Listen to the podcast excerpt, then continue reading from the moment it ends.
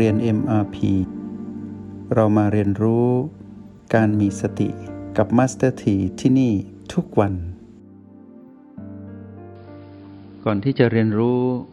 ในการรู้ทันตันหาตอนที่สี่อยากให้พวกเราได้รู้เทคนิคนิดหนึ่ง ในเรื่องของระบบกายสองระบบ ระบบกายสองระบบที่จะนำมาเล่าสู่ให้พวกเราฟังนี้ จะมีส่วนกระตุ้น หรือ ส่วนสร้างแรงบันดาลใจ หรือให้เรามองเห็นในเชิงเทคนิคว่าเรานั้นสามารถรู้ทันตัณหาได้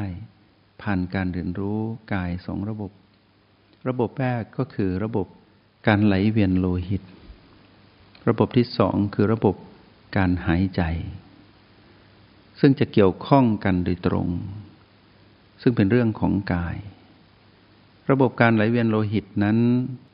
จะมีหัวใจเป็นศูนย์กลาง ในการที่จะสูบฉีดเลือดหรือโลหิตนั้น ไปหล่อเลี้ยงทั่วสารพางกายไปตามหลอดเลือด ซึ่งมีทั้งหลอดเลือดใหญ่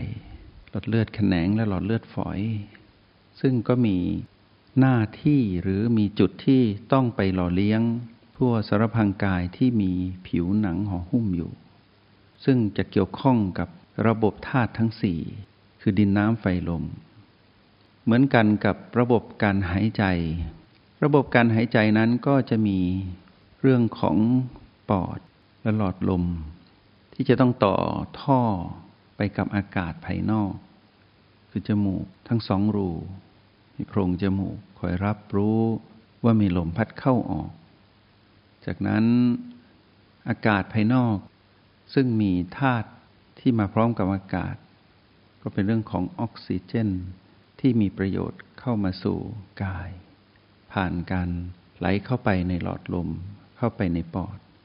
และปอดก็ใช้ออกซิเจนนี้ มาทำให้เกิดประโยชน์ในระบบกายที่เป็นดินน้ำไฟลม แล้วก็ขับเอาคาร์บอนไดออกไซด์ออกมา ซึ่งเป็นของเสีย คือระบบของกายนั้นมีความมหัศจรรย์ ถ้าสองระบบนี้ทำงาน ก็จะสัมพันธ์กันโดยตรง ถ้าตราบใดที่ระบบการหายใจยังดีอยู่ ระบบการไหลเวียนเลือดก็จะดี ถ้าระบบการไหลเวียนเลือดดี ระบบการหายใจก็จะดี ทีนี้กายเนี่ยเขามีการสร้างสมดุลของเขา เขามีระบบที่อัศจรรย์ ไม่ว่าจะเกิดการถูกโจมตีด้วยเชื้อโรค หรือที่เราได้เรียนรู้ว่า ไม่ได้มีแต่เรานะที่มาครองกายนี้ ยังมี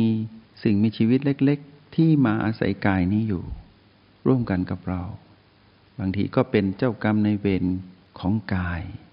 ที่จะมาโจมตี เพื่อกระตุ้นให้เกิดการเป็นเจ้ากรรมในเวรของเราด้วย ตามกฎแห่งกรรม ตามพฤติกรรมการกินการอยู่ของเรา เป็นเรื่องธรรมดาที่ย่อมเกิดขึ้น เกิดโรคภัยไข้เจ็บ ไปตามพฤติกรรมการดำรงชีวิตของแต่ละชีวิตทำร้ายกายก็เหมือนทำร้ายเรา หรือบางทีก็มาช่วยเรา มาดูแลกายทวงดุลกับฝั่งที่เป็นฝ่ายร้ายก็จะมีฝั่งดีเข้ามาอยู่ด้วยกัน แล้วก็มาสนับสนุนเราในทางจิตวิญญาณ ให้เราได้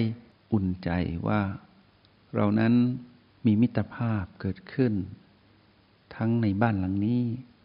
และมิตรภาพมากมาย และเราก็มีเจ้ากรรมในเวรอยู่ในบ้านหลังนี้ด้วย แล้วก็มีเจ้ากรรมในเวรอีกมากมายที่อยู่นอกบ้าน แท้ที่จริงแล้วนั้นทุกอย่างมุ่งสู่จิต แต่อาศัยกาย เพราะเรานั้นมาอาศัยกายนี้อยู่ และมานนั้นประสบกับความสำเร็จคือหลอกเราว่ากายนี้เป็นของเรา กายนี้คือเรา นั่นคือจุดอ่อนของทุกจิตวิญญาณที่ได้มาครองกาย ไม่ว่าจะเป็นกายมนุษย์ หรือกายสัตว์เดรัจฉานที่เป็นกายหยาบ หรือจะเป็นกายทิพย์ที่ไม่ใช่มนุษย์กับเดรัจฉาน คือชีวิตอื่น ทั้งสัตว์นรกเปรตอสุรกาย เทพยดาหรือพรหมอรูปภพก็ตาม ไม่ว่าจะอยู่ในกายไหนๆจิตวิญญาณนี้จะหลงกลมานอยู่ตลอด ก็คือคิดว่ากายนี้เป็นเรา กายนี้เป็นฉัน กายนี้ของฉัน กายนี้ของเรา นี่คือความผิดพลาด แต่เป็นความถูกต้องของมารผิดพลาดที่เราไม่รู้ แต่มารนนั้นรู้ว่าเราต้องผิดพลาด จึงหลอกเราสำเร็จทุกภพทุกชาติ ทุกการเวียนว่ายตายเกิด ทุกกายที่เรามาครอง แล้วสิ่งที่เราไม่รู้เราก็ได้รู้ขึ้นในโปรแกรม MRP ว่า เรามาจำแนกแจกแจง ในกายสองระบบที่จะเกี่ยวข้องกับการรู้ทันตัณหาในวันนี้ ทีนี้เมื่อเราถอยจิตมาดู ถอยจิตมาดู เป็นผู้ดูอยู่ที่โอแปดแล้วก็อาศัยบีเป็นตัวช่วย ประคองตนเองให้ตั้งมั่นอยู่กับปัจจุบัน เพื่อไม่ให้หลุดไปผีผีเราก็จะเห็นกายนั้นทำงานเป็นปกติ เอาละ ตอนนี้อยากให้ ทุกคนที่ฟังอยู่ นักเรียนในห้องเรียน m พีว่าตอนนี้ระบบการหายใจของเราที่เป็นปกตินั้นเป็นอย่างไร ระบบการไหลเวียนโลหิตนั้นเป็นอย่างไร มองผ่านหัวใจเต้น ให้ทุกคนลองสังเกตการเต้นของหัวใจ ในยามที่เป็นปกติตอนนี้ ตอนที่ยังไม่มีผีผีลบเข้ามารบกวน ลองสังเกตการเต้นของหัวใจ ลองสังเกต การมีระบบหายใจที่เป็นปกติ เราจะเรียนรู้สองระบบ ก่อนที่เราจะมารู้จักรู้ทันตัณหา ตอนที่สี่ในวันนี้ ทีนี้พวกเราอาจจะลืมไปว่าจะดูการเต้นของหัวใจหรือระบบการไหลเวียนโลหิตอย่างไร อย่าลืมนะเรามีรหัสที่เกี่ยวข้องกับหัวใจ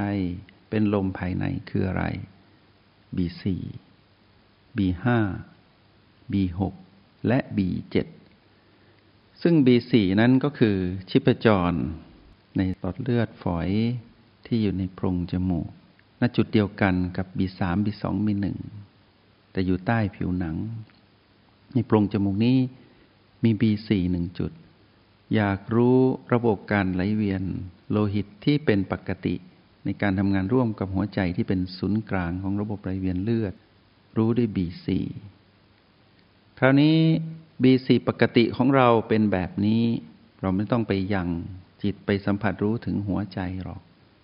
ยิ่งจะทำให้สับสนเพิ่ม เพราะว่าอวัยวะหัวใจนี้มีระบบที่ซับซ้อนและละเอียดมาก เอาไว้รู้ไปตามธรรมชาติ ค่อยเป็นค่อยไป แต่ B4 รู้ได้เลย ว่าระบบไหลเวียนเลือดปกติของเราเป็นแบบนี้ ให้จดจำไว้ทำความเข้าใจตรงนี้ว่า ปกติ ระบบไหลเวียนเลือดเป็นแบบนี้ คือลมภายใน ก็ต้องรู้ว่าเลือดไหลเวียนได้เพราะมีลม ถ้าไม่มีลมเลือดก็ไหลเวียนไม่ได้ หัวใจสูบฉีดเพื่อให้เกิดการเคลื่อนไหว ก็ต้องอาศัยลม ลมปราณหรือชีพจร แล้วแต่จะเรียก B4 ของเราปกติเป็นแบบนี้ แต่บางคนอาจจะไปรู้ B5 คือชีพจรที่เต้นอยู่ในกลางก้อนสมอง เราก็สามารถรู้ระบบไหลเวียนเลือดที่เป็นปกติที่ B5 ได้ หรือเราอาจจะไปสัมผัส B6 เพราะว่ารู้สึกว่า B6 นั้นคือชีพจรที่เต้นอยู่ใต้กระดูกอ่อนลิ้นปี ซึ่งใกล้กับหัวใจที่กำลังเต้นอยู่นี้มากที่สุดก็ได้ เราดูความเป็นปกติของระบบไหลเวียนเลือด ตามที่บอกพวกเราไปก่อน หรือเราอาจจะไปสัมผัสรู้ชีพจรที่เต้นอยู่เหนือสะดือขึ้นมาสองนิ้ว ซึ่งเป็นแนวดิ่งเดียวกันกับ B5 B6 ตรงนี้เรียก B7 ก็คือชีพจร เต้นตุบๆ จังหวะเดียวกับหัวใจเต้น ถึงจะไม่พร้อมกับหัวใจเต้น แต่ก็ใกล้เคียงขึ้นอยู่กับความใกล้ความไกลกับศูนย์กลาง การไหลเวียนโลหิตคือหัวใจ เอาละ พอเรามาดู ระบบการไหลเวียนโลหิตที่เป็นปกติผ่านลมหายใจภายในก็คือ B4 B5 B6 B7 อันใดอันหนึ่งก็ได้นะ ตอนนี้ลองสังเกตว่าปกติเป็นแบบนี้ เป็นระบบการไหลเวียนโลหิตที่มีหัวใจเป็นศูนย์กลาง เป็นพี่ใหญ่ ส่วน B4 B5 B6 B7 ก็เป็นบริวาร ที่เราเป็นตัวแทนที่ทำให้เรารับรู้การมีอยู่ของลมภายใน คือระบบการไหลเวียนโลหิต ทีนี้มาดูระบบการหายใจ ซึ่งเป็นเรื่องของลมภายนอกมองง่าย ๆ ผ่าน B3 ซึ่งเป็นเรื่องของการหายใจตามธรรมชาติ ซึ่งเรามีหน้าที่ไปรับรู้ระบบการหายใจ ตามธรรมชาติ คือการแลกเปลี่ยนออกซิเจน กับคาร์บอนไดออกไซด์ ระหว่างกาดรอบตัวกับตัวก็คือกายมนุษย์ ที่สมมุติที่เรามาครองนี่แหละ บ้านหลังนี้หายใจอยู่ด้วย B3 สังเกต B3 เป็นปกติของเราเป็นแบบนี้ ส่วน B1 และ B2 เป็นตัวช่วยในยามขับขัน ในยามที่ตั้งหลักหรือเรียนรู้ ในยามที่รับรู้ B3 ไม่ชัด ก็ถอยไป B2 B1 แต่ให้ดูเฉพาะ B3